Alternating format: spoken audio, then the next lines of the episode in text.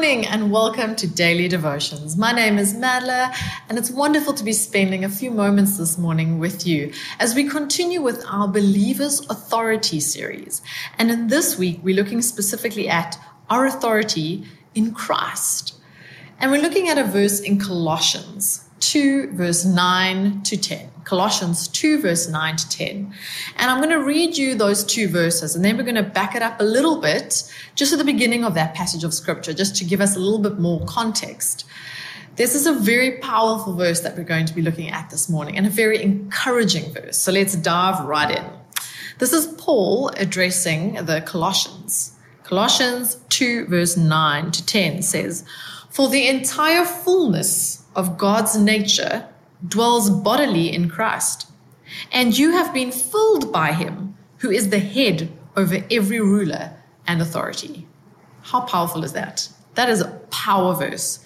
For the entire fullness of God's nature dwells bodily in Christ, and you have been filled by him who is the head over every ruler and authority. How encouraging is that?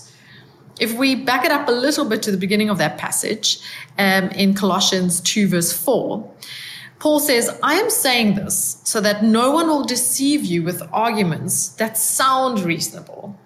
And then in verse 8, be careful that no one takes you captive through philosophy and empty deceit based on human tradition, based on the elements of the world rather than Christ.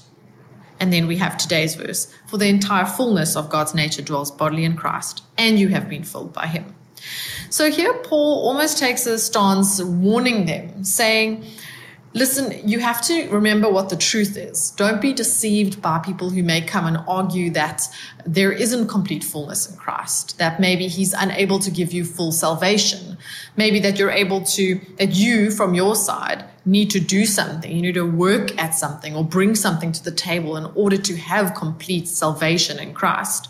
Or maybe like human philosophy or human tradition says that Christ is not fully able to give us salvation or fully be able to be the one who fulfills all things in our lives.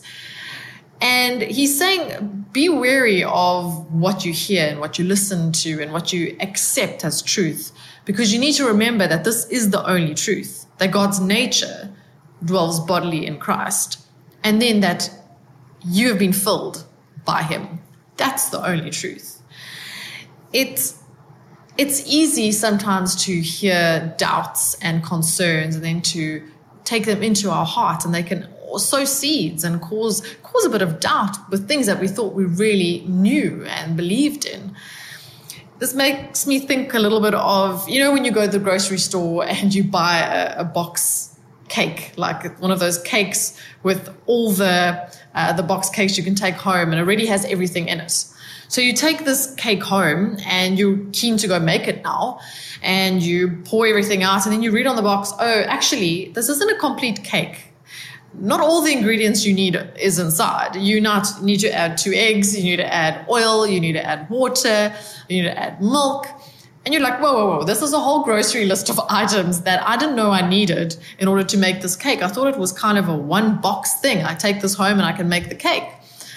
And human philosophy dictates a lot of that, saying, well, there's a lot that we need to add and a lot that we need to bring to the table.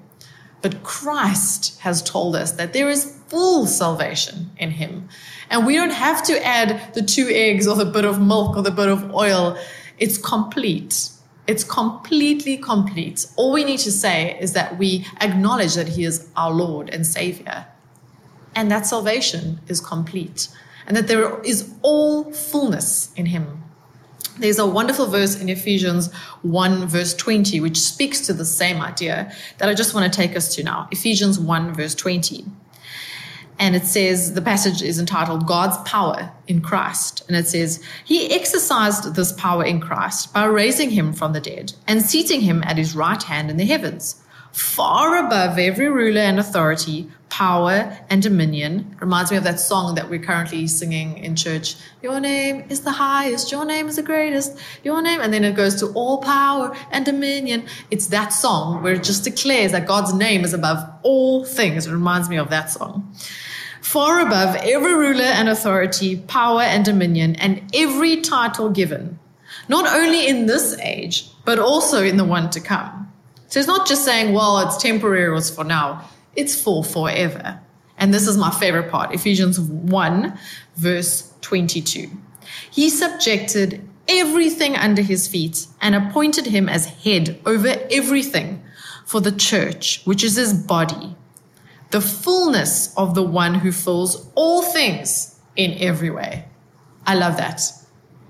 The fullness of the one who fills all things in every way. I mean, that squashes any doubt that we ever could have had. He fills all things in every way. That's like the final word. Done. Christ's authority overall.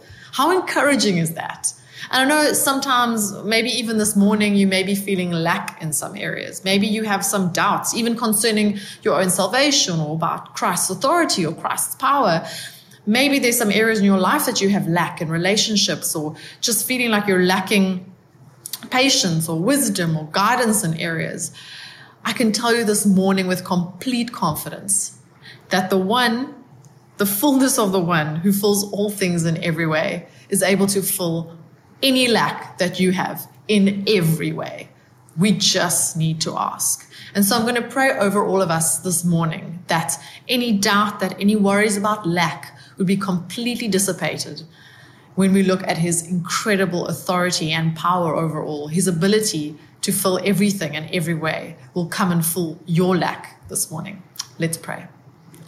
Lord God, we come before you and we give you all glory and all honor for your extreme power and authority over all. Thank you, Lord Jesus, that your salvation is complete, that you're, you've given us a complete salvation, that we don't need to add anything or take anything away, but that we can wholeheartedly hold on to that salvation, knowing it is full and complete. Lord God, I pray over any areas of lack we feel we may have in our lives today, Lord God. I pray that your fullness will come and fill those areas, Lord God. We pray right now for, for your peace and your hand and your protection and your provision to be over all of these areas in our lives. We pray against any doubts, Lord God. We pray, Lord Jesus, against human philosophy, and we pray instead that your biblical truth would take the place of that, that we will only hold on to your truth and your guidance and your hope. Thank you, Lord Jesus, for your authority, and thank you for your salvation. In your name we pray. Amen.